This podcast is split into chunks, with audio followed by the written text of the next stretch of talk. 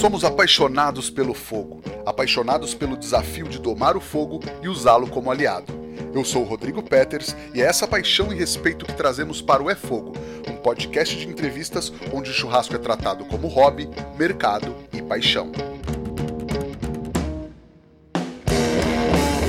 O programa de hoje está um pouco diferente. Nós vamos ter duas entrevistas para falar um pouco sobre o churrasco em algumas outras culturas diferentes do que a gente está mais acostumado a ver por aí. E para começar, vamos falar com ele que é chefe e sócio dos restaurantes Kebab Salonu, Fırın Salonu e Make Homes Not War. É especialista em culinária turca e estudioso da cultura otomana, Fred Cafarena. Hoş geldiniz, muito bem-vindo ao É Fogo, Fred. Ah, hoş geldiniz. Cara, muito obrigado pelo convite. Acho que é um prazerzaço estar aqui para falar um pouquinho. E pela primeira vez, alguém pronunciou o nome dos restaurantes de, de maneira correta. Parabéns. Oh, muito obrigado. É o, é o, mínimo que eu posso fazer, né, cara? é verdade. Legal. Só para explicar pra galera, eu sempre falo aqui no eu comento às vezes no podcast. É, eu morei na Turquia um ano, eu fiz intercâmbio entre 2002 e 2003. É, falava bem turco na época, hoje já falo quase nada, mas a pronúncia a gente, a gente dá uma segurada ainda, né? Cara, que inveja. Eu morei em Istambul, eu falava turco porque precisava, né? Porque eu trabalhei lá, mas também vai se perdendo porque a gente acaba não utilizando no dia a dia. Então algumas coisas ficam, algumas coisas não. E quando eu vou lá, a galera insiste em falar inglês comigo, então, né? Legal. Fred, pra gente começar, é, como você se apresenta para quem não te conhece? Cara, eu me apresento que eu sou um cozinheiro que gosto muito de história e acabei achando um meio termo entre as coisas. Então eu sou ficcionado por história do Oriente Médio e é por isso que eu trabalho com isso, né? É, eu morei em Istambul, então o meu foco de trabalho é exatamente essa relação Oriente Médio e o meio do caminho entre algo europeu e algo asiático, que é exatamente onde essa região se encontra ali, e acaba sendo um caldeirão de influências. Legal. Essa é a tua principal relação com a culinária do Oriente Médio, se é que existe uma culinária, né, do Oriente Médio em si? Então, você sabe que eu, eu sou o cara que mais brigo com todo mundo, falando não, a gente não pode generalizar, são povos diferentes, com culturas diferentes, com influências diferentes, mas simplificando, a gente, o meu foco é cozinha do Oriente Médio. Né? Eu, eu morei em Istambul, então eu estudei cozinha otomana na, na, em Istambul, que é, que é diferente da cozinha turca, porque eles meio que classificam como as cozinhas de palácio, né? como o Império Otomano era um império multiétnico, então você tinha é, era bem expresso essas divisões regionais, então você acabava encontrando variações ou pratos do império inteiro dentro da cozinha palaciana, que é o que a gente define hoje em dia como cozinha otomana, né? que é Oriente Médio, não generalizando, mas, mas já generalizando, é isso. É isso. Legal, mas acho que é muito. Tipo a, aqui na América Latina, por exemplo, que não é tudo igual, mas a gente tem características muito semelhantes e muitas diferenças muito grandes também, né? Mas o churrasco, por exemplo, é, os assados são muito parecidos. Aí tem molhos que não são iguais, mas são semelhantes em cada país. Assim, tem, acho que algumas coisas muito parecidas e muitas diferenças também, né? Isso é. O, o que eu sempre falo é assim: o Oriente Médio ele acaba bebendo das mesmas influências. É óbvio que cada região vai desenvolver de uma maneira. Então, é isso. Você acaba encontrando sempre pratos muito parecidos, receitas muito parecidas, e a base de ingredientes também são bem parecidas. Então, eles acabam derivando uma técnica da própria região, mas dando o próprio tom do povo, né? É que eu sempre falo brincando, tipo, pô, no Brasil, no Mato Grosso do Sul, que é onde eu fui criado, a gente come churrasco com mandioca, e só churrasco com mandioca, só sal. Em São Paulo, as pessoas comem churrasco com pão, né? E por aí vai. Então, no Oriente Médio não é diferente. A gente tem isso numa escala maior, porque a gente está falando do, do, de povos diferentes, né? E, e, você acaba tendo esses tons, mas como eles fizeram parte de um grande império, eles têm a questão da religião, a questão cultural, são coisas parecidas, mas ao mesmo tempo diferentes. Legal, é legal falar que é isso, né? Teve o Império Otomano, o Império Bizantino que dominou é, aquela região por muito tempo, e aí não, as fronteiras é, desses impérios é, são muito diferentes das fronteiras dos países hoje em dia, né? Isso, exatamente, né? Ah, você teve o Império Bizantino, que ele deu uma base de cultura grega muito forte na região, né? Depois você acaba tendo o declínio, onde o Império Turco, que sempre foram povos nômades, então eles sempre foram povos que nunca tiveram um, uma cultura muito desenvolvida.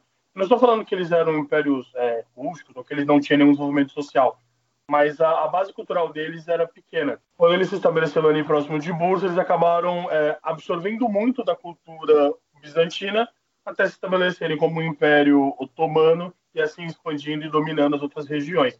É, e sempre que eles anexavam uma nova região, eles acabavam aumentando a gama cultural, que é um dos motivos de ser um, um pouco essa salada de frutas cultural que tem na região mas o desenvolvimento e a evolução é mais ou menos essa. Maravilha.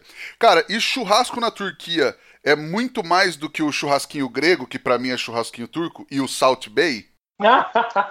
Pô, você sabe que o Salt Bay ele é uma pessoa um pouco controversa na Turquia, né?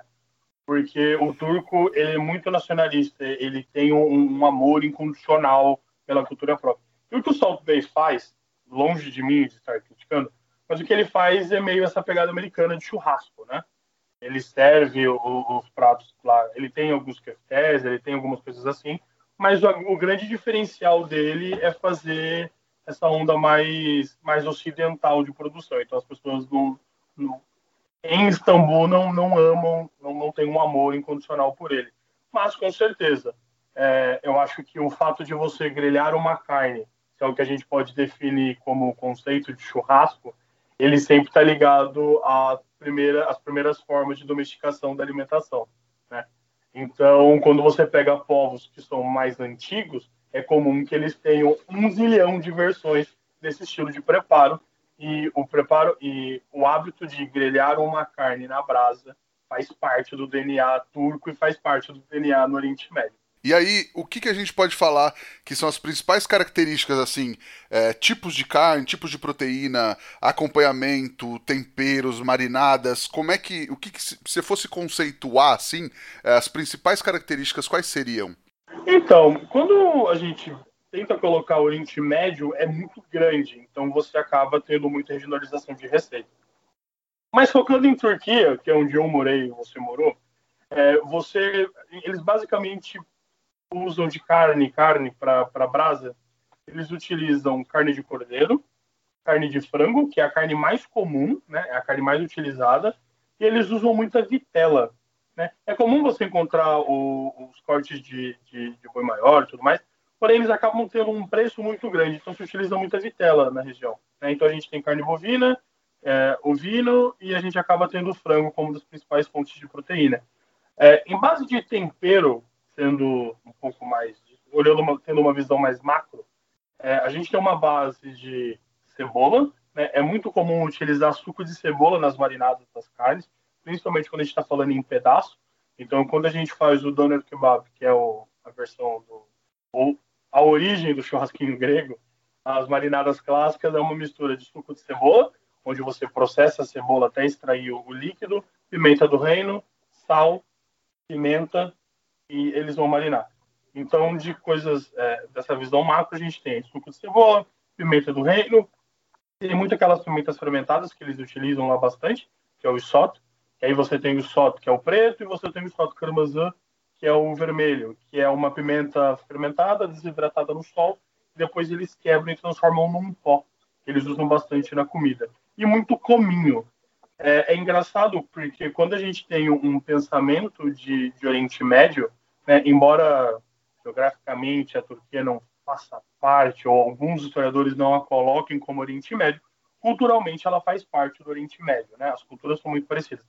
Só que dentro da, da, da gastronomia turca, principalmente a gastronomia atual, você acaba não utilizando muito especiaria doce, né? principalmente nas carnes. Então, assim, é óbvio que você vai encontrar alguma coisa ou outra, mas no dia a dia você acaba não tendo. Então, quando eu falo especiaria doce, eu tô falando, tipo, é dificilmente você vai encontrar alguma receita de kebab que vai canela, que vai cravo, é, que vai anis, né? Então, é, se utiliza muito mais essas especiarias amargas. É, muito tomilho, muita pimenta e por aí vai. E aí, Fred, acompanhamentos, assim, é, eu via quando eu morei lá, eu comentei com você, assim, quando a minha família, a família que eu morei lá, é, fazia um churrasco de fim de semana na casa de veraneio e tal, era um churrasco de kofté que é basicamente uma almôndega, né? Às vezes tinha um franguinho. E normalmente os acompanhamentos também, é, um tomate grelhado, uma pimenta grelhada. Esses legumes grelhados são muito usados lá também, né? Isso é, de maneira geral, o acompanhamento do kebab, que as pessoas acham que é um sanduíche e não é um sanduíche, é importante que as pessoas entendam isso. É, ele sempre fica entre. Tem as carnes grelhadas, então pode ser questé, pode ser. É, pode ser o xixi, que são as carnes espetadas, ou, ou mesmo o sujuk, qualquer coisa assim. Ele vai acompanhar legume grelhado, iogurte, é, bulgur, que é aquele trigo para kibe que eles fazem um pilaf, fazem igual ao arroz, algumas vezes arroz, né? E sempre, pelo menos sempre que eu comia, era uma regra ter pão, né? Sempre acompanhava pão nessas refeições. Legal. E aí é legal também, você comentou, você começou a falar do, do, do, do kebab em si, que muita gente acha que é o churrasquinho grego, tal, o sanduíche, mas é isso, né? Kebab é uma técnica, né? Então, você sabe que eu estava conversando com uma jornalista esses dias e ela me pediu para definir o que é kebab. E eu falei para ela que, o, que por mais que a gente tente colocar que o kebab é o churrasco, na língua turca não é, porque o churrasco que a gente pode chamar de grelhado ou alguma coisa assim, grelhado na brasa, eles chamam de mangal. Né? Então, o que a gente o que eu fiquei pensando para tentar definir o que é kebab, ou que eu achei incomum com, com as receitas é o fato de ser algo espetado e feito na brasa. Então eu tento definir mais ou menos que kebab é uma proteína, normalmente com, com legumes ou temperada, feita na brasa que você normalmente serve no prato. Né? A modalidade de sanduíche ela existe, que são os durums, que tem, você encontra muito em Istambul, e que ele acabou tomando uma notoriedade, uma notoriedade muito grande quando eles migraram para a Europa, né? E virou um conceito de alimentação rápida. Tanto que é engraçado, porque você encontra muita casa de kebab, de sanduíche, principalmente em Istambul, mas é engraçado porque, pelo menos em Istambul, ele é muito mais focado para turista que para o turco. Obviamente, eles comem, faz parte, faz sucesso com o pessoal jovem, mas você vê que a família, o, o turco médio, vamos colocar dessa forma, eles sempre comem o kebab no prato, estilo refeição, ou como petisco, que vem a carne com os legumes e iogurte, o pessoal vai comendo. Legal. Cara, e aí, é, qual a relação que você vê do churrasco lá enquanto carne assada na brasa e enquanto, enquanto celebração, um evento como a gente tem aqui no Brasil, que acho que talvez seria até mais o mangal, assim, né, que as pessoas fazem em casa e tudo mais. Isso é o é o que se falou, assim, eu lembro que as pessoas elas não, não faziam exatamente kebab em casa, né, o, o jeito de picar as carnes, mas é claro que não é uma regra. Né? Em casa você fazia ou peça inteira assada, que era muito comum, na brasa. Eu lembro que uma vez eu estava no feriado do Bairam, que é o, o dia do sacrifício para os muçulmanos, que a tradição é eles fazerem um cordeiro inteiro. E as pessoas se reuniam, tipo, na cidade de Istambul, que é uma cidade bem grande, as pessoas se reuniam na, na rua, no bairro, para eles comprarem os animais inteiros e fazerem o kuzu chevirmé, que é o cordeiro assado inteiro na brasa. Né? Se a gente for pensar, é, é, um estilo de churrasco. Até porque no Brasil a gente tem o porco no rolete, boi no rolete, no Mato Grosso do Sul, que é basicamente o mesmo preparo. Eles vão passar é, sal, pimenta do reino, suco de cebola, deixam marinando de um dia para o outro, ou outras coisas, cominho por aí vai, e assam na brasa bem lentamente. E, faz, e, e o churrasco, assim como no Brasil, ele é uma instituição muito forte lá eu lembro, eu, eu, não, eu não sei em Ankara, mas eu lembro em Istambul, no verão, é muito comum você comprar um kit de churrasco, um kit de mangal, para você fazer na praça. Ele é descartável. Ele é uma churrasqueira de, de papel alumínio, que ele vem com uma sujuk, um kofté, às vezes vem com alguns pedacinhos de frango, com caná, que é a asinha. Tudo embaladinho nesse kit. Aí você entra na praça, abre a churrasqueirinha de papel alumínio, acende a brasa, põe as carnes para grelhar, põe sempre os legumes e às vezes ele vem algum molinho e o pessoal come isso na rua. Então você vai nos parques. Quando eu morei em Istambul, eu morei próximo do parque de Modá, que é no lado asiático. Então às vezes eu saía para trabalhar de final de semana, eu olhava tipo aquele monte de família na praça fazendo o seu próprio churrasquinho para comer. Eu achava aquilo mágico. Que é um pouco parecido com a nossa cultura no Brasil, né? De final de semana não pode faltar um churrasco, pelo menos, lá, uma vez por mês, no mínimo ou mais. Acho que hoje em dia eu trabalho muito, não tenho tido tempo, mas antigamente todo final de semana tinha churrasco em casa. Legal, cara, demais. E aí a gente falou, você falou um pouco do, dos tipos de proteína, você não falou na carne de porco, que a carne de porco, na verdade, não é consumida por questões religiosas, é isso? Isso, exatamente. Né? No Oriente Médio como um todo, e todos os países onde você acaba tendo uma população muçulmana muito grande, você acaba não tendo o consumo. Mas só para as pessoas entenderem, não é que ele é proibido para as pessoas consumirem. É que dentro do Islã, é, assim como no judaísmo, você é proibido de consumir porco. Então, por exemplo, você encontrar bacon em Istambul é caro. É, normalmente quem come é estrangeiro, mas você acaba encontrando. Israel acaba tendo uma produção de porco, embora em Israel seja proibido, mas eles acabam tendo algumas brechas legais onde o pessoal cria porco para utilizar em laboratório e existem caminhos para você comprar essa carne para consumir. Tá? Mas assim, de maneira geral, ela não é proibida por lei, ela só não é consumida por uma questão cultural. É, acho que culturalmente acaba que, é, enfim, fica muito raro por não ser consumido, né? Sim, tanto que é engraçado porque em Istambul você acaba encontrando versões dos preparos clássicos feitos de boi. Eu lembro quando eu morava em Istambul, eu ia no, no Shake Shack, que ninguém é de ferro, né? eu lembro que tinha o bacon de vaca. E era gostoso, não era ruim, não. Ah, legal, que demais. E frutos do mar, Fred, ali, é, enfim, tem Mediterrâneo, tem uma costa muito vasta. E eu lembro, por exemplo, que em Istambul é, a gente comia o balık ekmek, que é o sanduíche de peixe, que era no, no Estreito de Bósforos ali, né? Os barcos atracados ali no, no, no, no estreito e grelhavam o peixe ali na hora, faziam um sanduíche com, com uma saladinha super fresca, assim, e era maravilhoso. E também era muito comida de rua, mas era feito ali na hora, na brasa, na, na beira do... Na, na, na boca do barco ali mesmo, né? É, é engraçado, né? Porque essa é uma questão que todo mundo me pergunta e eu sempre fico assim, não, gente, vocês estão um pouco enganados. É, frutos do mar, eu, como a gente teve uma migração árabe para o Brasil muito forte, né? A gente tem a migração dos filhos libaneses em três períodos no, no Brasil, a gente acaba tendo uma, um contato com a cultura do Oriente Médio muito grande.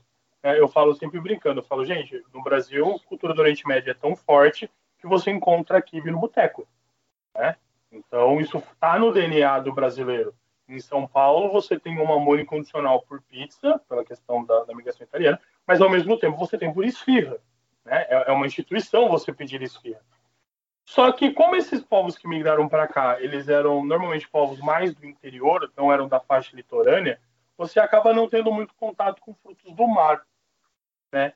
Então a gente sempre tem no imaginário que no Oriente Médio não se come, não se come peixe, não se come é, mar de maneira geral, se come pão, não se come camarão. Só que, na verdade, isso está errado, porque se a gente pega todos os, os, países que têm faixa litorânea, se consome muito. Né? Quando eu fui para o Líbano, era muito comum você comer sanduíche de peixe, esfirra, quibe de peixe, eu comi em Beirute, onde o pessoal fazia a massa do quibe com a carne do peixe e depois recheava com outro peixe temperado, que era maravilhoso. Em Istambul não é diferente, se consome muito, mas muito frutos do mar. Você tem o Baluch Mac, que é o sanduíche, que é fantástico. É, eles utilizam um peixe que é parente da, da, da, sardinha. Então ele é um peixe que ele não tem espinho, mas ele é um peixe que tem bastante gordura. Então eles fazem esse peixe temperado só com sal, pimenta do reino e um pouquinho de cominho, fazem na brasa, colocam dentro de um pão, que é um pão super simples, que lembra, né, um pão, um pão italiano, até um, diria até um pouquinho pão francês. Uma salada de repolho, muito picles, e você senta ali no cais para comer e é uma e é um fenômeno porque você tem um barquinho do lado do outro fazendo isso. E não só o Black Mac que você tem forte você tem suas versões de kebab de polvo você tem os kebabs que levam camarão. Eles gostam muito de comer frutos do mar com queijo de cabra e tomate. Então é algo bem forte na, na, na cultura. E tem uma das coisas que eu gosto muito eu não, não sei exatamente se seria um churrasco mas acho que vale ressaltar aqui, que são aqueles midiedoma, ou midiedomaçã, que são aqueles mexilhões recheados com arroz de pimenta do reino e canela, que é fantástico. Custava 50 curuches, que é tipo 50 centavos, e você comia a madrugada inteira e o cara ficava com um latão na sua frente, esquentando na, na brasa e servindo para você comer. Que demais, cara. Poxa, esse kibe de peixe eu fiquei muito curioso, cara. Eu não, não sabia da existência, mas eu fiquei muito curioso para provar. Tem, e é comum, é mais comum do que a gente imagina. É engraçado, eu, eu, eu sempre falo isso, que a primeira vez que eu fui pro Líbano, eu fiquei chocado com a gastronomia, porque a, a gente tem muito restaurante libanês, sírio-libanês no Brasil, a gente, como eu disse, a gente tem muito contato com essas culturas, só que é uma cultura que ela se desenvolveu num, num estilo completamente diferente de lá, né? Então, tipo o, o nova-iorquino que fala que tem seu próprio estilo de pizza, né? Aquela New York pizza, e você come uma pizza napolitana, você come uma, uma pizza romana, não tem nada a ver, ou é muito diferente. Eu senti que existe essa mesma relação. A comida sírio-libanesa no Brasil, ela é maravilhosa, ela é muito boa, mas na hora que você come no Líbano, ela tem um tom completamente diferente, ela é muito mais delicada, ela não tem tanta especiaria, ela é extremamente ácida. E o quibe de peixe foi uma das primeiras coisas que eu provei e era fantástico. Era o bulgur branco, o trigo, peixe e tahine. Eles misturavam, faziam a massa e recheavam com, com outro peixe mais gorduroso, mais temperado, mas era fantástico. Que demais. Cara, e aí a gente. Você falou basicamente da Turquia, que você tem mais experiência e, e, estuda mais focado e tal. Nos outros países ali da região, é mais ou menos parecido? Tem alguma coisa uh, mais pontual que você acha enfim, que você acha legal? Eu, infelizmente, eu sei que pode até parecer que eu estou sendo me, me contradizendo, é um pouco parecido, né? Mas você vai acabar mudando os temperos. Então, por exemplo, uh, se você desce mais para os países árabes, quando a gente come o doner kebab, o churrasco grego, no Líbano, é muito comum na carne tahine como tempero, que os turcos já não fazem tanto. É claro que se você procurar receita, você encontra algumas receitas que vai tahine como tempero na própria, na própria carne. Mas isso é muito mais levantino, é muito mais na região do Líbano, Síria, né, nesse pedaço, do que mais para cima no norte, onde fica a Turquia. Mas você encontra. Quando a gente fala de preparos com frango, é muito comum ter cúrcuma, eventualmente até ter açafrão, bastante suco de limão, ele é bem cítrico. Mas aí entram questões mais regionais mas de, de grosso modo você acaba tendo essas é, derivações dessas mesmas produções. E é engraçado porque, por exemplo, na, na, no Líbano é comum você fazer churrasco de quibe. Né? Você tem um estilo de quibe que você monta bonitinho e você faz toda a cocção dele na churrasqueira. Né? Tem um restaurante aqui em São Paulo, que é o Monte Líbano, que fica ali na região da 25 de março. Eles servem o, o quibe feito na brasa. É maravilhoso. É uma experiência completamente diferente. E na Turquia eles também têm mais ou menos a mesma versão. A diferença é que dos turcos o kibe, esse pseudo kibe não é recheado, eles chamam de simit kebab, né? Que simit é aquela rosquinha de gergelim. E eles fazem um estilo de kebab que eles pegam a massa da kafta, colocam trigo, o bulgur dentro, o trigo para kibe, dão um ponto muito parecido com o do kibe, apertam na, na, no espeto e colocam na brasa. Você come sanduíche ou come no prato, né? E é algo parecido, mas a versão libanesa, a versão ali do Levante, ela acaba sendo recheada com carne, legume, queijo e é fantástico. Que demais, cara. Nossa, não conheço, mas assim que eu for a São Paulo, vou provar esse esse quibe assado, grelhado. Demais. Ô Fred, e aí, é, nos seus restaurantes hoje, você trabalha com alguma coisa de brasa? Você entra nessa seara ou não? Não, eu entro porque uma das coisas que eu senti muito quando eu morei em Istambul e trabalhei né? Eu trabalhei num restaurante chamado Acitani, que é um dos poucos restaurantes de cultura otomana, né? onde o chefe ele é um historiador fantástico, ele é uma sumidade. Eu adorava conversar com ele sobre. E eu sentia que a brasa, a churrasqueira, ela é um pilar essencial dentro de um restaurante turco. E quando eu viajei pelo Oriente Médio, eu percebi que não é só turco, né? Os outros países, as outras regiões também têm um apego muito grande a utilização do fogo. Eu acho que vem muito dessa questão de serem povos antigos, né, que tem uma longa história, uma longa jornada, e essas coisas acabam ficando e sendo bem, bem marcante na cultura. Então eu tenho é, todos os meus restaurantes têm churrasqueiras a, a carvão dentro para utilização. Então no Kebab Solonu a gente tem uma Odiak Basan, que é aquela churrasqueira turca, que parece bem um yakitori japonês, uma churrasqueira bem baixinha, de um palmo, de brasa. No Faran eu também tenho, né? Hoje no Faran novo eu estou sem forno, mas eu vou voltar a ter um forno a lenha, que a gente mudou de endereço. No outro endereço eu não podia ter, mas eu estou resolvendo isso. Então a brasa ela, ela é um, um ingrediente indispensável e, de certa forma, independente de como a gente apresenta para o cliente, não deixa de ser um churrasco em todas as casas. Demais. Vou emendar esse papo com a nossa pergunta de um milhão de liras turcas, no caso, hoje, Fred. Porque normalmente é um milhão de reais, mas no caso. É, é, mas tem uma curiosidade, na minha época, quando eu fui, um milhão de liras turcas era tipo um real, então não valia nada. Mas agora que resetou, agora um milhão lá é bastante, né? Nossa, quando eu, é, quando eu fui já tava um para um. Mas agora ela tá meio desvalorizada, né? Porque quando eu morei em Istambul, a lira valia um real e cinco centavos, eu acho, se não me engano. Um e dez, uma coisa assim. Só que hoje o real tá valendo mais. Então acho que deve ser um milhão e duzentos para dar um milhão de reais. Pode ser, pode ser. Mas aí a pergunta é, o que o fogo significa para você, Fred? Cara, para mim o, o, fogo ele realmente ele significa a transformação. Eu acho que tudo em questão de gastronomia, se você pegar em história até a, a, a semiótica ou a questão mais poética daquilo que posso tornar, ele realmente é transformação. É você transformar algo bruto em algo lapidado, algo refinado, algo elevado e algo muito saboroso na relação for comida. Perfeito. E você tem uma receitinha ou um truque ou uma dica para ensinar para a galera que está nos ouvindo nesse momento? Tenho. Eu quero que as pessoas popularizem o Doner Kebab, que é uma, uma das coisas, é uma instituição na Turquia, uma instituição na Europa, e aqui no Brasil a gente come o churrasquinho grego. Eu acho que ele é uma parada muito mais brasileira do que Oriente Médio em si, e é uma receita simples, porém maravilhosa, se bem feita. O Doner Kebab, o, o churrasquinho grego, tem dois estilos a ser feito, né? Tem um que é uma grande kafta gigantesca, que é o mais comum nas ruas da Turquia. E você tem aquele que parece mais um shawarma, né, que é o churrasquinho grego e é o shawarma que está fazendo sucesso no Brasil. Ele é uma pilha de carne é, grelhada.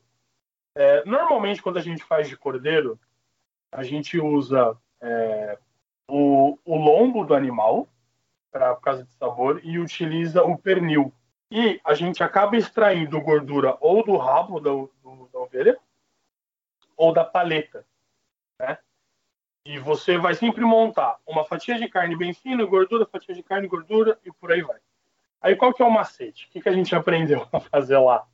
A gente pegava a, o pernil, limpava, tirava todos os tendões, todos os tecidos conjuntivos, o que dava para tirar, fazia uma grande bola, congelava, deixava ele, não congelava não, deixava ele semi-congelado, mas a carne firme, e depois passava no fatiador de frios, a gente deixava ele com meio centímetro mais ou menos e passava e fazia esses bifes finos, né? Porém deixava esse bife todo uniforme.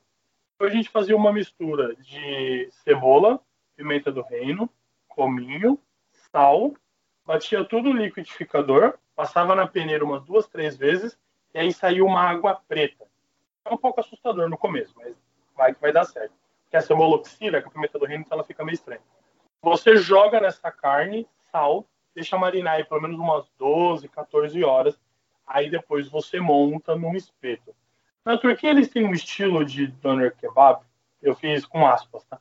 Ele é um, um doner kebab mais antigo, que eles chamam de já.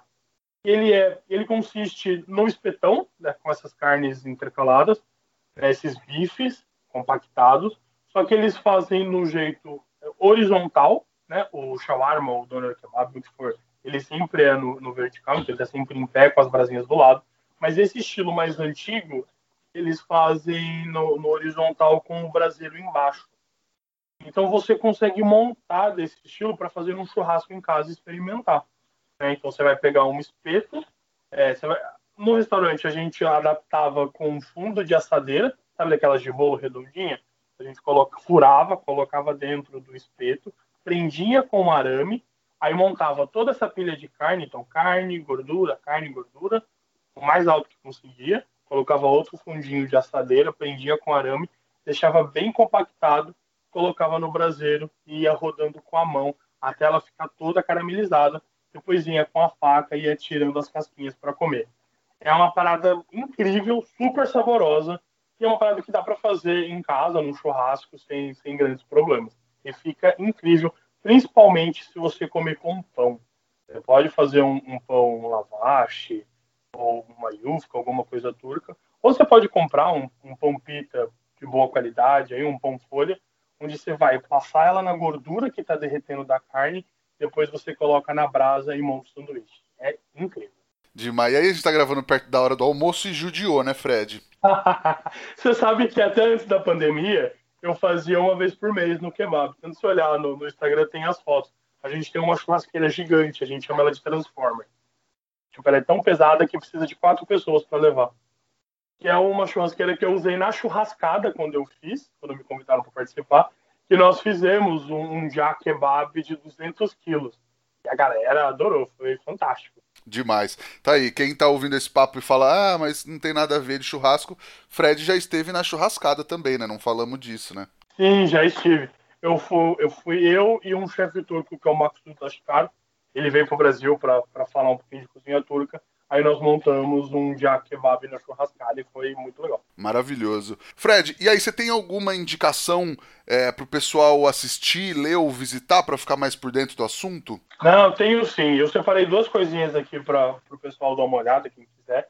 É um assunto bem vasto, é um assunto até um pouquinho difícil da gente falar aqui, porque a gente está falando de uma região muito grande, com culturas diferentes, com povos diferentes? Então eu separei duas coisas. Para quem quiser saber um pouquinho mais sobre as raízes da cozinha turca, sobre kebab, linha de tempero. Eu separei o The Turkish Cookbook, que é um livro da, da, da Findom, que eles lançaram ano passado, se eu não me engano, que é do Musa, que é aquele mesmo turco que tem um episódio no Netflix do Chef's Table. É, esse cara ele é um historiador da cozinha turca, então nesse livro é um compilado de receitas do país inteiro. É legal porque ele acaba, nessa pesquisa, ele acaba mostrando as influências do Azerbaijão, do Irã, né, as coisas que vêm do Cáucaso, e ele consegue juntar neste livro. Então ele traz bastante coisa para quem ficou interessado. Para quem gosta mais de uma mídia digital, digamos assim, que né, nós estamos nessa sociedade onde as coisas precisam ser mais visuais, tem uma página no YouTube muito legal que chama The Food Ranger, que é um cara que ele viaja o mundo inteiro comendo comida de rua. Né? E ele tem uma série de episódios que se passam no Oriente Médio. Então ele tem um, um, um, uma série em Istambul, que acho que são quatro ou cinco episódios, onde ele só fala de comida de rua, e a maior, maior parte dessas comidas de rua são feitas na brasa, que a gente pode chamar de churrasco. Então tem de kebab, tem de doner, tem de outras coisas que são feitas na brasa.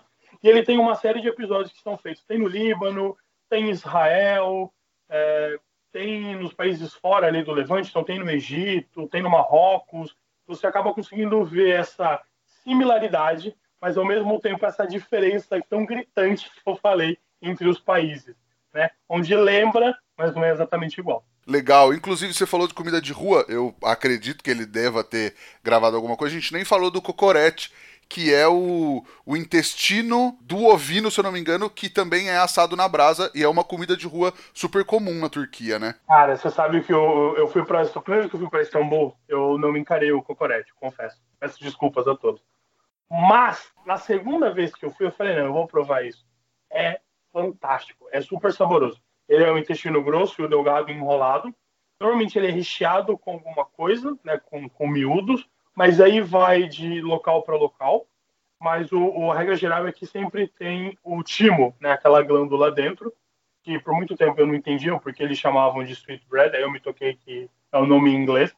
No começo eu achava que realmente tinha um pão dentro, enrolado na tripa. Eu falava, nossa, fica com uma textura estranha, né? Parece uma gordura. Depois eu entendi que não tinha nada a ver com o que eu estava pensando, e é fantástico. Lembra muito a textura do bacon, sabe? Aquele bacon bem crocante, né? Só que com os temperos deles. Então eles fazem essa brasa, essa, essa tripa na brasa, depois eles tiram, picam, deixam bem fininho, aí temperam com tomilho, pimenta, alho, alho e por aí vai. E depois eles colocam no sanduíche. É uma coisa incrível. Se um dia vocês forem a Istambul, provem. Eu confesso que eu já fiz cocorete algumas vezes no restaurante, mas não teve muita aceitação dos brasileiros. Então, de vez em nunca eu faço, mas quando eu faço eu aviso nas redes sociais. Porém, se vocês forem em Istambul, não deixem de provar o cocorete. Também tem na Grécia, o tempero é um pouquinho diferente, mas a ideia do prato é a mesma.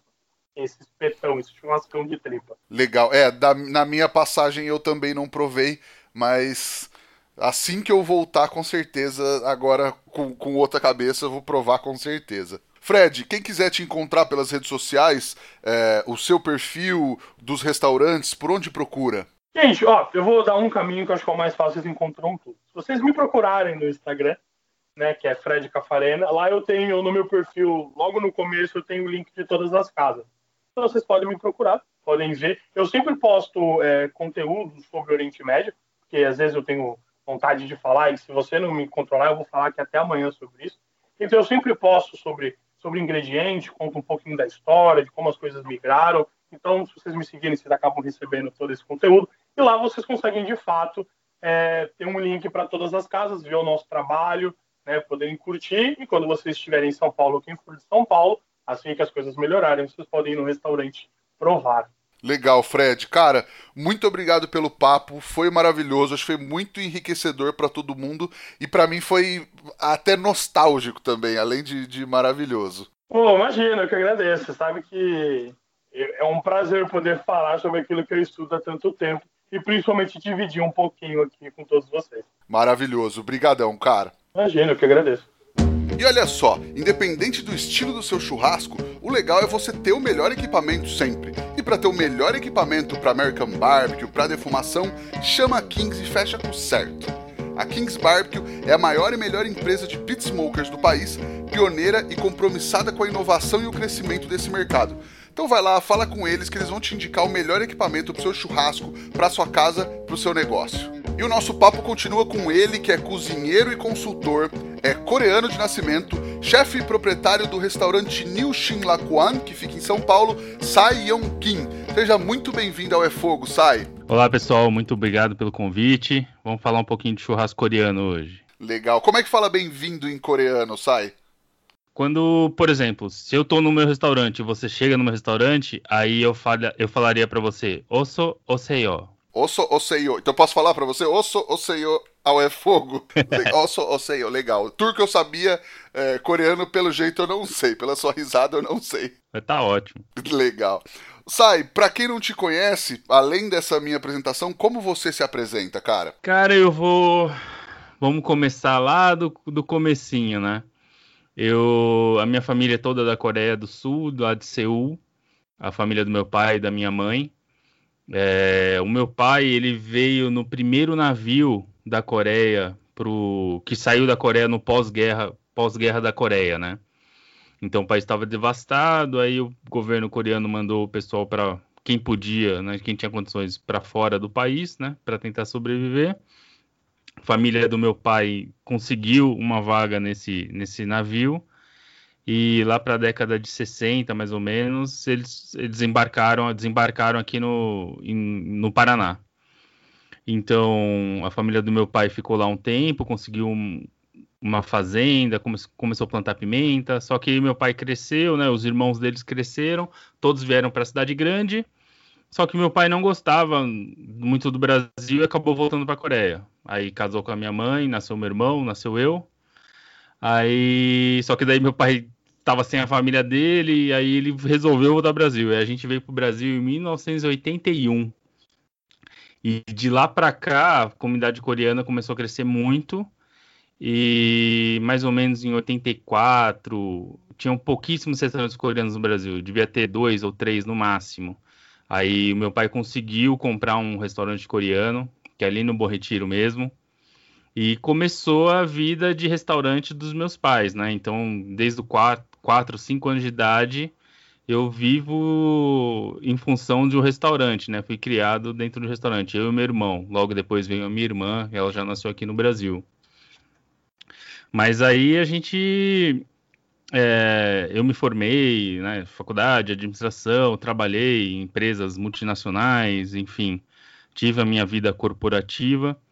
Aí, num, por uma fatalidade, meu pai ficou doente e eu tive que assumir o restaurante da minha mãe. Meu irmão não queria, minha irmã também não queria. E eu larguei tudo e fui assumir o restaurante da minha mãe. E desde então, estamos em 2021, então isso deve ter sido mais ou menos 2013 e 2014. Então, desde lá eu assumi a parte burocrática e aos poucos eu fui pegando a parte da cozinha, né? Mas, mas Hoje em dia, a minha mãe ainda é a cozinheira principal do restaurante. Ela que toma conta da cozinha e eu eu, to, eu gerencio todo o restaurante, mas a parte de eventos eu que faço, né? Eu que faço toda a parte de, de eventos do restaurante para fora do restaurante.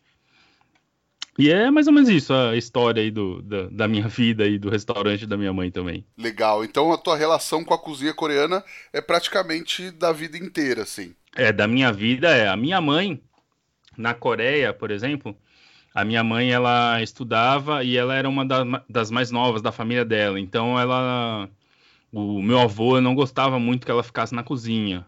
E por outro lado, a minha tia, a irmã mais velha da minha mãe, ela cozinha muito, mas muito mesmo. Eu lembro que ela ficou um tempo aqui no Brasil com a gente, ficou uns seis meses, logo depois que o, que o marido dela, meu tio, faleceu. Ela ficou aqui quase uns, uns seis meses, quase um ano com a gente. E meu Deus do céu, como ela cozinhava. E minha mãe falou que aprendeu tudo com ela. Então, é, foi, foi bem legal, né? Porque passou da minha, da minha tia para minha mãe e agora, aos poucos, a minha mãe tenta me ensinar, né? Porque ela é aquele negócio, né? Ela não ensina tudo, sempre tem um segredinho ali que ela não passa, mas aos poucos ela tá me passando algumas coisas. Que legal, cara. E aí, Sai, se a gente fala de culinária oriental, asiática, é claro que não é tudo igual, né?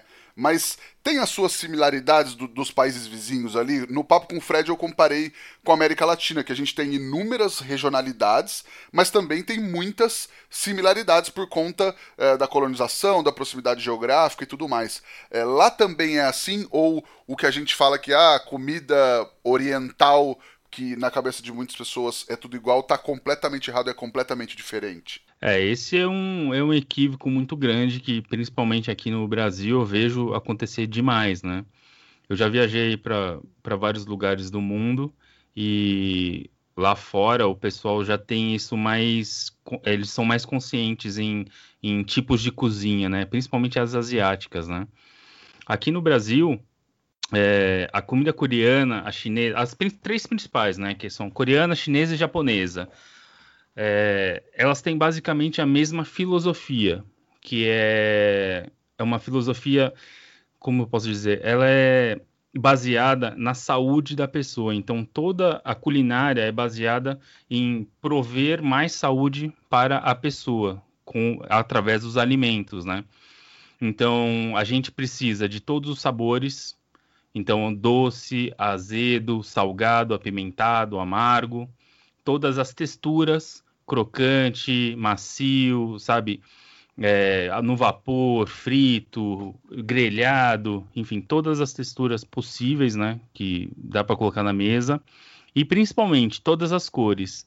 Os grupos de alimentos também são divididos por cores. Então, os alimentos amarelos, eu não sei agora de cabeça, porque eu nunca decoro isso mas tem uma peculiaridade que eles falam que os alimentos, por exemplo, eu, vou chutar aqui porque eu não lembro de cabeça agora, mas os alimentos amarelos são bons para o sistema respiratório, os alimentos vermelhos são bons para o, o sangue, enfim, tem vários tipos de alimentos de cores que eles, eles é, classificam assim na para a saúde do, dos seres humanos.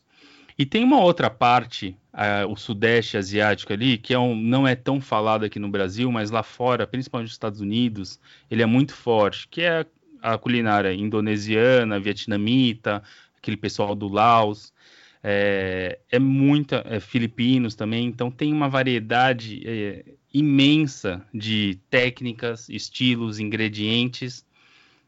E então, se a pessoa realmente quiser saber mais disso e procurar na internet, hoje você consegue receitas de, de todos os tipos.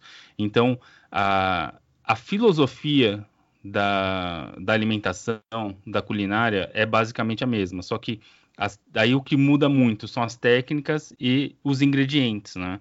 Porque alguns, alguns devido a, até o Japão, por exemplo, devido ao pouco espaço de, de cultivo, enfim, manejo, e a Coreia também, que é uma península pequena, a China é um pouco maior, enfim, a, a, a disponibilidade de ingredientes muda muito a culinária, mas a filosofia é basicamente a mesma.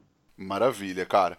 E aí, falando mais especificamente do churrasco e da Coreia, quais são as características principais? O que, que dá pra gente falar é, de tipos de proteína, de acompanhamento, tempero, marinada? Dá pra é, conceituar o churrasco coreano? dá. O, o, a história, um, pouco, um pouquinho da história do churrasco coreano, né? O que acontece? A, a Coreia do Sul, ela é uma península, né? Que ela tá. Ela, é, ela fica entre o oceano e a Coreia do Norte. Então é aquele pedacinho de terra que ficou preso ali é, e realmente não tem tantos recursos naturais como o Brasil, por exemplo, né? Então os coreanos eles ficaram presos lá e teve todo o, uh, o cenário histórico, né, de guerras, invasões, enfim. A Coreia foi bem, bem, meu, tem uma história bem complicada aí, mas que hoje em dia a superação foi muito, muito boa nisso, né? Mas por que, que eu trouxe isso? Porque naquela época, lá das primeiras guerras, invasões, o Japão, enfim, a China também invadiu muito antes, né? É, a gente não tinha uma uma fonte de proteína tão confiável e abundante, como aqui no Brasil, né? A gente tem muita carne abundante. Ela pode variar o preço, óbvio, mas a gente tem muita oferta de, de, de proteína. Lá na Coreia a gente não tinha isso. Então, toda a base da, da, da, culinária coreana foi feita em cima dos fermentados, de legumes, de algas, de peixes, é, tudo que eles conseguiam aproveitar, o máximo que eles conseguiam aproveitar, eles, faziam. Eles faziam. Aí, aos poucos, tiveram criações de porcos, galinhas, aí conseguiram vários peixes ali, né? E aos poucos veio também a carne bovina. Então, para render, né, para aquelas famílias grandes tal, e para render uh, a proteína, dar um pouquinho para todo mundo, ser igualitário ali na divisão da, da família, o que, que é, qual, é. Aí entra a principal característica do churrasco coreano. É, a gente não precisa de. Aqui no Brasil, sei lá, deve ser. A média deve ser um quilo de carne por, por, por participante de churrasco. Lá a gente não precisa. 100 gramas, às vezes até menos, é o suficiente. Você consegue fazer um churrasco. Aí entra todas as técnicas, né? A gente tem cortes de carnes bem fininhos. A gente fatiando lá no restaurante a gente usa o fatiador de frio, então a gente consegue fazer ela render. A gente tem os, os temperos, é, que isso também já dá uma saciada no, na fome.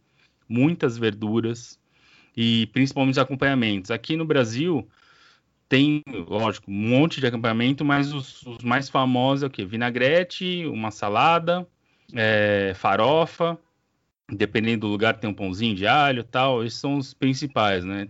Dependendo da região tem inúmeros é, acompanhamentos. Mas lá na Coreia, é, é, fazer um churrasco sem acompanhamentos é, é, é, impossível, assim, não tem como, não, o pessoal nem faz, né? Seriam os panchan, que a gente chama.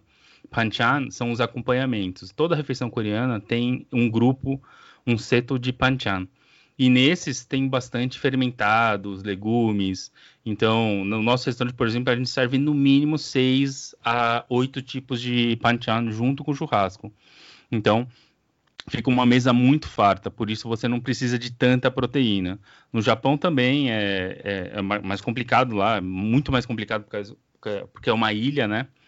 E então o churrasco lá também, a gente não precisa de tanta proteína e os acompanhamentos são até mais importantes do que a própria proteína em si. Legal. E aí os acompanhamentos nesse caso não são grelhados ou, ou a maioria deles não é? Ó, oh, aí, aí depende muito do, do, do, do, do chefe, das receitas. Não necessariamente precisa ser grelhado, tá?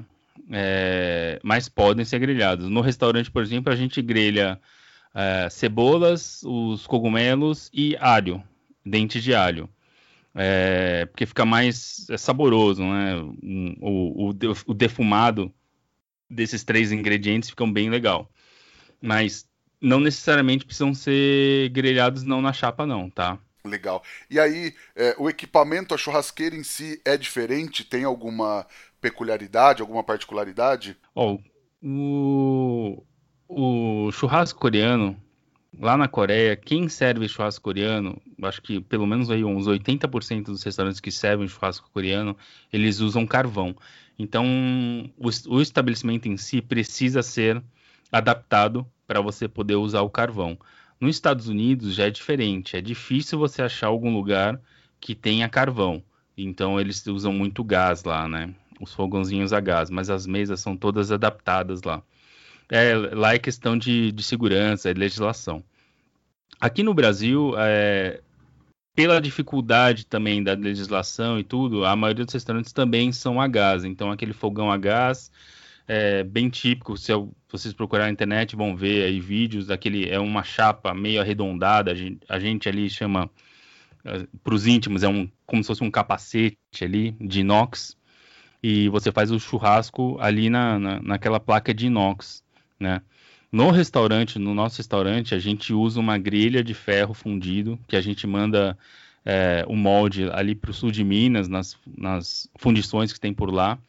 Eles voltam à nossa chapa, é própria nossa, e a gente usa o carvão mesmo. Então a gente faz uma coisa bem típica, é, do jeito que minha mãe, ela sempre fala, do jeito que ensinaram ela, do jeito que a minha tia ensinou a minha mãe, do jeito que ela comia quando era criança lá na Coreia, é o que a gente faz lá no restaurante. É, você consegue comprar alguns, alguns desses, desses equipamentos coreanos nas lojas orientais, né? Para fazer no fogão a gás. Então, isso também foi muito bom na Coreia, porque isso popularizou o churrasco, né? Depois aí com a, com a modernização da Coreia e tal, é, isso foi muito interessante, até vi num, num, documentário esses dias, que isso foi o que alavancou as vendas de proteínas e a importação de proteína para a Coreia. Então, é bem, é bem interessante nisso. Lógico que cada restaurante tem a sua, as suas peculiaridades, é, cada país tem a sua legislação, mas é, eu prefiro os restaurantes que têm o carvão, porque dá o defumado, né? Dá aquele gostinho defumado que é mais, é mais característico. Mas eu já fui em muito restaurante com fogão a gás, típico coreano, que é muito bom, não deixa nada a desejar aí. Legal, que demais, cara. E a proteína, tem alguma proteína que é predominante? Você já falou que a proteína em si não é, é 80% do churrasco como é aqui no Brasil, mas algum tipo de proteína é, é mais usada? Oh, na Coreia, o pessoal, a proteína mais mais popular no churrasco na Coreia é a carne de porco, é a panceta, né, a barriga do porco. Por quê? Porque lá é, é, muito mais fácil e muito mais barato você encontrar uma, uma panceta. Né? O, a Coreia é um dos maiores importadores de, de carne suína do mundo. Né? É, até tem um, um, documentário novo aí no Netflix que fala só sobre. Basicamente só sobre esse prato, né? Que é o, o samgyeopsal, que a gente fala em, em coreano. É, chama Coreia no, um, um, prato na Coreia, Coreia em um prato, alguma coisa assim. Tá no Netflix, depois eu preciso procurar o nome. Mas essa é a proteína mais popular na Coreia. Qualquer restaurante que você for tem essa proteína. E aqui no Brasil, é, na verdade, nos países que eu fui, que eu comi churrasco coreano, a mais popular para os não coreanos, né, que a gente, a gente pode denominar assim, a mais popular para os não coreanos é o bulgogi. O bulgogi é carne bovina e ela é marinada num tempero à base de shoyu, cebola, pera asiática, alho, enfim, gengibre, açúcar e principalmente óleo de gergelim. Então ela fica marinada nesse, nesse molho, ela é agridoce, bem frutada, é bem legal. Ela é a é, provavelmente é o churrasco mais popular fora da Coreia, o churrasco coreano. Quem falar em churrasco coreano provavelmente já provou o bulgogi, que é o mais famoso fora da Coreia. Mas na Coreia a gente usa muito, muito mesmo é, a carne de porco. É, uma que é um pouco diferente, que o pessoal também não está muito acostumado, é o churrasco de pato. A gente usa o magre, né, o peito do pato. Lá no restaurante ele, ele é, também é uma das mais pedidas. E os outros cortes bovinos são os típicos, né? Que é a costela, o purgogi, a gente lá no restaurante a gente usa o bife mas eu já vi gente fazendo com contrafilé, com alcatra, patinho até, depende da sua disponibilidade. Mas aqui no Brasil o purgogi é o, é o, é o mais é o mais popular. O pessoal agora eles estão tentando é, provar outros tipos de churrasco, né? Quem é já cliente fiel dos restaurantes coreanos eles estão tentando já provar os outros cortes, mas ainda vai demorar um pouquinho para o pessoal começar a provar os outros cortes. E frutos do mar rola também ou não? Ó, aqui no Brasil não tem nenhum restaurante coreano que faça o frutos do mar na grelha, tá? Mas na Coreia tem e muitos, principalmente nas cidades litorâneas, né, no sul da Coreia, onde tem os, os portos, né, cidades grandes do porto, dos portos, é, Busan, Jeju, tem uma ilha que chama Jeju, que é, é super é, importante também. Lá eles usam muitos, muitos frutos do mar e fazem na grelha também. É bem legal. Muito, muito bom. Legal. E além da Coreia, nos países ali da região, é, você sabe dizer como é a tradição do churrasco? Você tem conhecimento sobre isso? Eu tenho um pouquinho mais de familiaridade com os, os, os japoneses, né? O churrasco japonês, que é o yakiniku. É, ele também não é tão farto assim quanto o, o churrasco brasileiro. Normalmente eles servem também é, ou as carnes bem fininhas, e são carnes incríveis, super marmorizadas, bem fininha, dá uma tostadinha só, só um susto nela. Ou então eles fazem muito espetinhos, né? Yakitori. E, e, aí vem, vem todos os tipos de cortes possíveis, desde os mais premium, aí você pode ver até picanha no, nos espetinhos, mas os mais famosos assim, para mim pelo menos, que, eu, que, os mais, o que eu mais gosto são os miúdos, eles usam muitos miúdos de, de galinha, de porco, temperado, é bem, bem legal. Na China, eu fui em alguns restaurantes chineses quando eu fui para a Coreia, eu fui em alguns restaurantes chineses de churrasco, e é mais ou menos esse estilo japonês, de espetinho, né? Também não tem tanta é, opção de. não tem tanta quantidade de carne, tem muitos acompanhamentos e também são vários espetos pequenininhos com um pouquinho só de proteína, mas eles são temperados. Eu, o chinês ali eu não consegui identificar qual era o tempero, mas provavelmente tinha aquelas pimentas Sichuan, aqueles aquele anis estrelado que dá aquele gosto característico da, da culinária é, chinesa. Mas isso aí é. Cada, cada país tem o seu estilo, vale a pena experimentar todos. Aqui no Brasil é um pouco mais complicado achar o estilo chinês, mas tem muitos actores aqui em São Paulo. Vale a pena procurar. Legal. Cara, e como que é a relação com churrasco é, enquanto carne assada, refeição, e enquanto festa e evento, assim. Você falou é, muito sobre restaurante e tal, mas a galera faz em casa, a galera, é, enfim, tem esse costume de, de reunir para comer um churrasco? É, eu vou, eu é, nesse ponto eu vou falar um pouco da, da minha experiência, né? Quando a gente era, era menor, assim, né? Família toda unida em casa tal, porque agora a gente já tá tudo velho, não tem, minha mãe mora sozinha agora, enfim. Mas quando a gente era menor e juntava ali todos os primos, tios, enfim, as festas, sempre tinha um churrasco. Podia ser pouco, porque tinham outros pratos, óbvio, mas sempre tinha um pouco de churrasco coreano. É, o churrasco, pelo menos na, na, minha família, assim, era mais em eventos, em festas, aniversários, é, datas comemorativas. No dia a dia, dificilmente a gente comia churrasco, né? É, justamente também pelo, pelo valor, não era fácil, né? Três crianças, não era fácil dar, pagar um churrasco coreano para três crianças aí, né? Mas normalmente durante a semana a, as refeições são mais baseadas em sopas, peixes, cozidos. É, quem tem uma alimentação mais típica coreana, tá?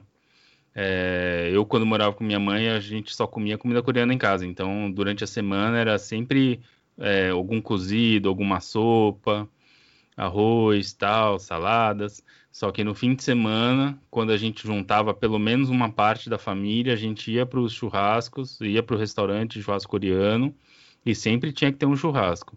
E nos aniversários, datas comemorativas em casa também sempre tinha um churrasco que era uma coisa mais festiva, né? Mais comemorativa mesmo. Legal, então tem essa relação também de, de comemoração mesmo, de churrasco como, como reunião, como, como festa, né? Sim, sim, isso é, é o churrasco é se você for na Coreia, você vai ver que a carne bovina lá é muito cara. Então, é, são eventos que você vai assim, realmente em datas comemorativas, não é para você ir todo dia. Legal. E hoje no teu restaurante é, é, um restaurante coreano, não é uma churrascaria coreana, né, digamos assim. É, ele, ele é um restaurante coreano porque a gente tem várias opções de pratos e durante a semana, como, como por exemplo, como eu te falei agora, durante a semana sai pouco churrasco e sai mais os pratos, né? E durante o fim de semana aí já muda completamente. É, sai muito mais churrasco e do que os pratos. É, no começo, o, o, restaurante era, era basicamente conhecido como um restaurante mesmo. Só que agora, com toda a popularidade e tal, vídeos, eh, mídias sociais, agora ele virou praticamente um restaurante churrasco coreano. O pessoal que vai lá, 90% do pessoal que vai no restaurante vai para comer churrasco de fim de semana, né? Durante a semana é mais o público ali da, da região, os coreanos tal. E o público do restaurante é um público mais coreano? É um público mais brasileiro? É, é uma mistura dos dois? Como é que é? É, de dia de semana é basicamente coreano. Deve ser 80% coreano e 20% não coreanos. Aí vai brasileiro, japonês, vai muito, muito estrangeiro lá. É, porque justamente lá fora é muito mais popular o, o restaurantes coreanos, né? Sempre tem, qualquer país tem uma coreantão, é incrível. Durante a semana é basicamente isso, uns 80% coreanos e 20% não coreanos. Só que no final de semana inverte, são 80% não coreanos e 20% coreano. Porque pro, justamente para chegar até o, o Bom Retiro, é o centro de São Paulo, o pessoal também tem mais tempo no fim de semana, né? O brasileiro prefere também o churrasco de fim de semana, enfim. Mas muda completamente. Se você for numa quarta-feira, se você for no sábado, você vai ver que o público e a, a própria dinâmica do restaurante muda completamente. Legal. E o churrasco coreano tá na moda? Tá, viu? Tá bem na moda. É... A gente ainda tem um potencial assim absurdo de crescimento aqui no Brasil. É, o que a gente não tem é estrutura mesmo para receber todo mundo. Tanto é que lá no restaurante a gente não faz nenhum marketing ativo. Né? A gente só faz um marketing assim. Eu, desculpa, eu nem sou formado em marketing, mas desculpa aí quem, quem sabe da, da nomenclatura, mas a gente não faz nada ativo, a gente só faz reativo. Se o pessoal posta, se o pessoal pergunta, se o pessoal chama para a gente fazer eventos, a gente vai e faz e faz uma propaganda em cima daquilo. Por quê? Porque a gente não consegue é, atender mais do que a gente já atende lá no restaurante, por exemplo. De fim de semana, já chegou agora, né, com a pandemia, mudou todo o esquema, mas antes da pandemia, já chegou a dar duas, três horas de fila, né? No almoço, por exemplo. E é, é, eu não, não, entendo, mas o pessoal fica na fila mesmo. Fica três horas lá na fila, duas, três horas na fila, e depois senta para almoçar, para na verdade é quase janta, né? Os caras já, já, sentam quatro, cinco horas da tarde e ficam mais duas, três horas sentados comendo. Então, é, tanto é que o recorde aí foi um grupo de amigos, de jovens, que eles ficaram sentados lá, eles sentaram por seis horas, eles ficaram, acho que eram umas seis pessoas, eles ficaram sentados lá por seis horas comendo. É lógico que não ficaram comendo seis horas inteiras, mas e tomar uma cerveja, pedia mais um churrasco, pedia, era praticamente uma confraternização ali. Que demais, cara.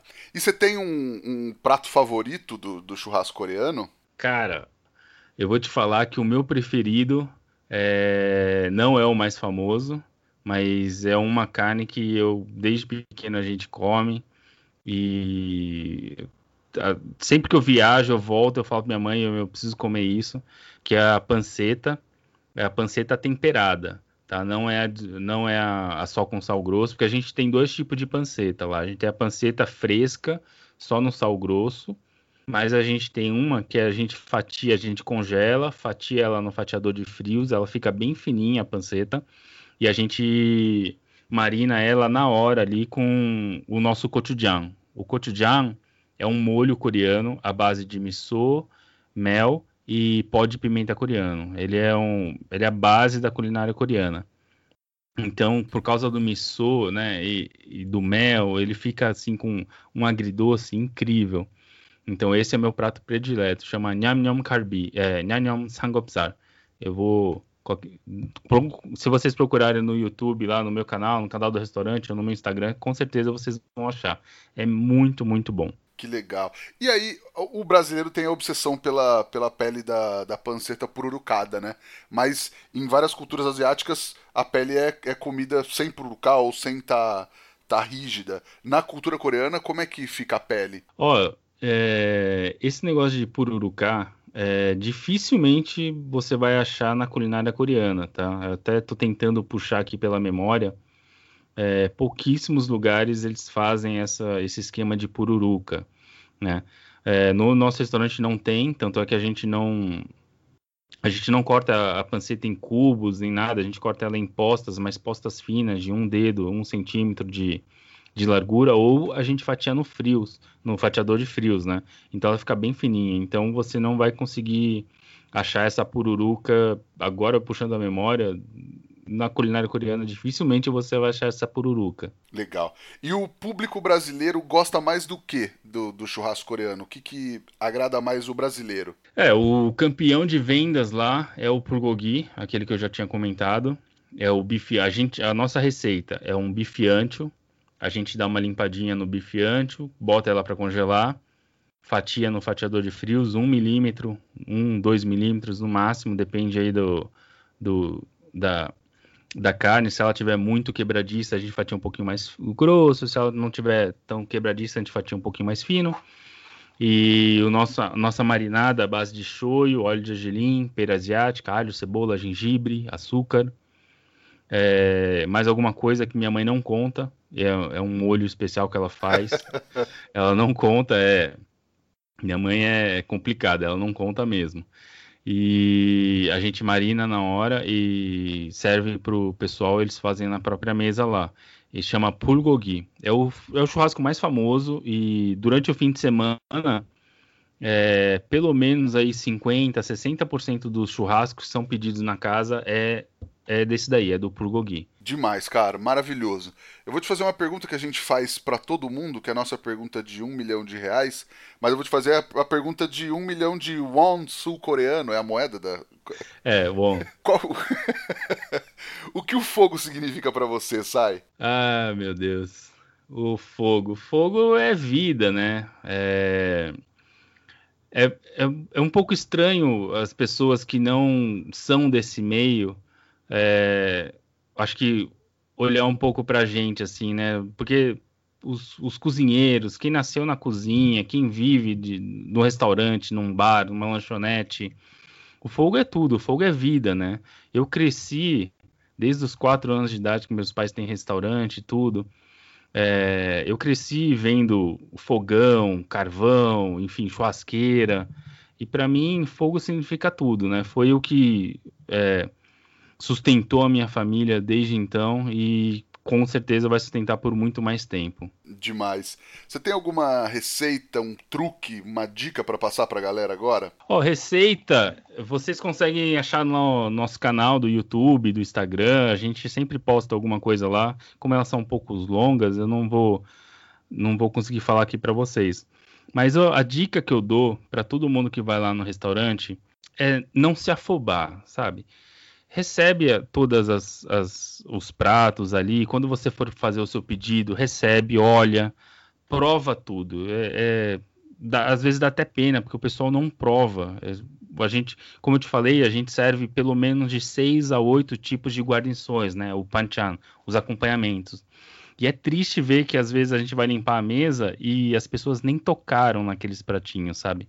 Aquilo, os panchans, normalmente a gente faz todo dia. Né? Tem uns que a gente precisa fazer todo dia e tem uns que são fermentados que a gente faz uma vez por semana. Mas é triste, é triste ver o pessoal nem tocar naquilo, né? O pessoal fica assim com medo, com receio, não sei o que acontece.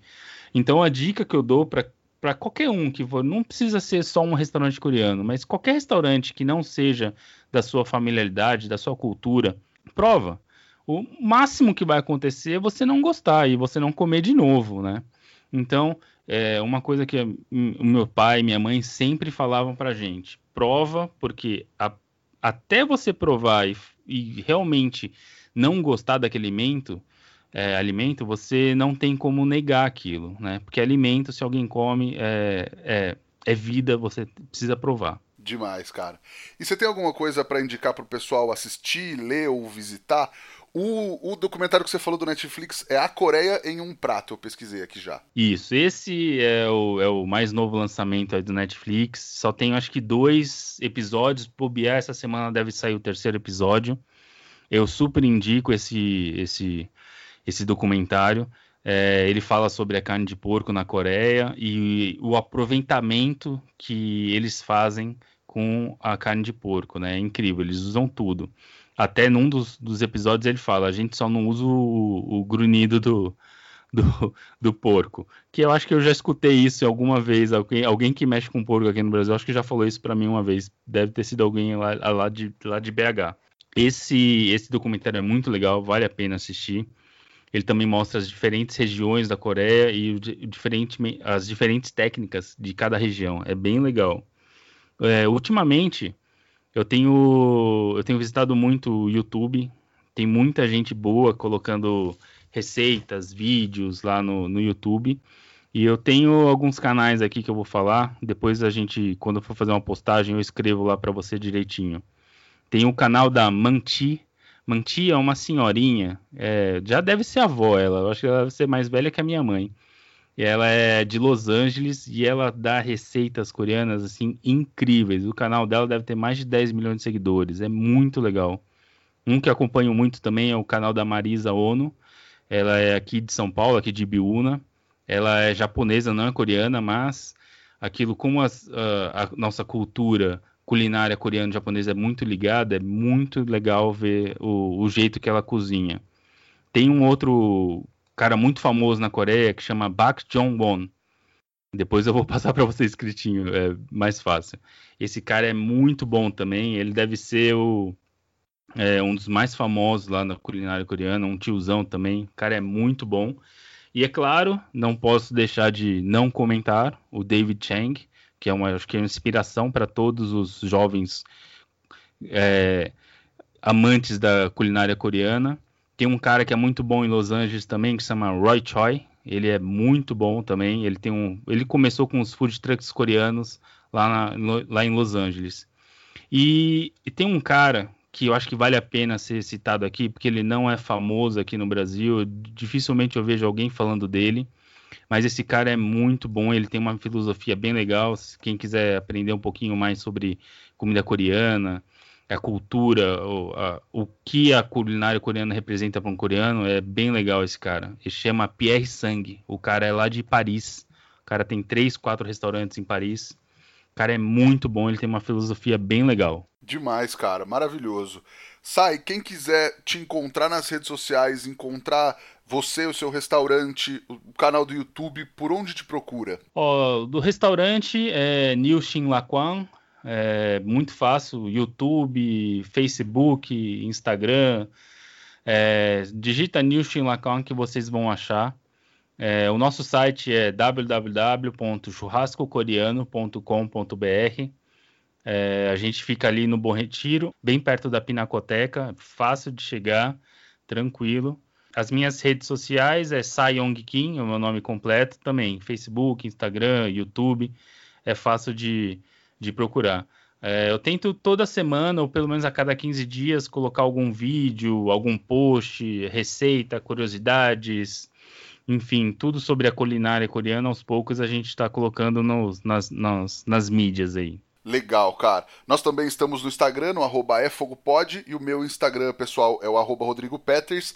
Você já sabe, pega o link desse episódio, manda para aquele seu amigo que só fica fazendo aquele é, steak com sal para ele abrir a cabeça, pesquisar outras coisas, não é, Sai? Isso, isso mesmo. E aí, cara, e ajuda a gente a espalhar o podcast. E sai, muitíssimo obrigado pelo papo. É, eu fiquei muito feliz de ter falado com o Fred, de ter falado com você, de, de conversar sobre tudo isso, que muita coisa eu não conhecia e tenho certeza que a galera que tá ouvindo, muita, muita gente também não conhecia e eu acredito que a galera também gostou muito. Muito obrigado, muito obrigado pelo convite e eu estendo o convite aqui para todo mundo, quem puder aparecer aqui em São Paulo, dá um pulinho lá no restaurante. Se vocês não puderem ir no meu restaurante, cara, deve ter pelo menos uns 30, 40 restaurantes coreanos em São Paulo, tá? Então é muita coisa, o pessoal não conhece.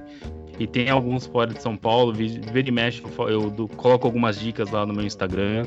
Então, se vocês forem também para fora do país, procurem a Koreantown. Não só, as cidades não tem só Chinatown e Little Tokyo, né? Tem a Koreantown que é muito legal também. E muito obrigado pelo convite. E é isso aí, pessoal. Legal, brigadão mesmo, cara. Mais uma vez, muito obrigado a Kings Barbecue pela parceria de sempre e muito obrigado a você que nos ouviu até agora. Até a próxima semana. Tchau. Valeu, tchau, tchau.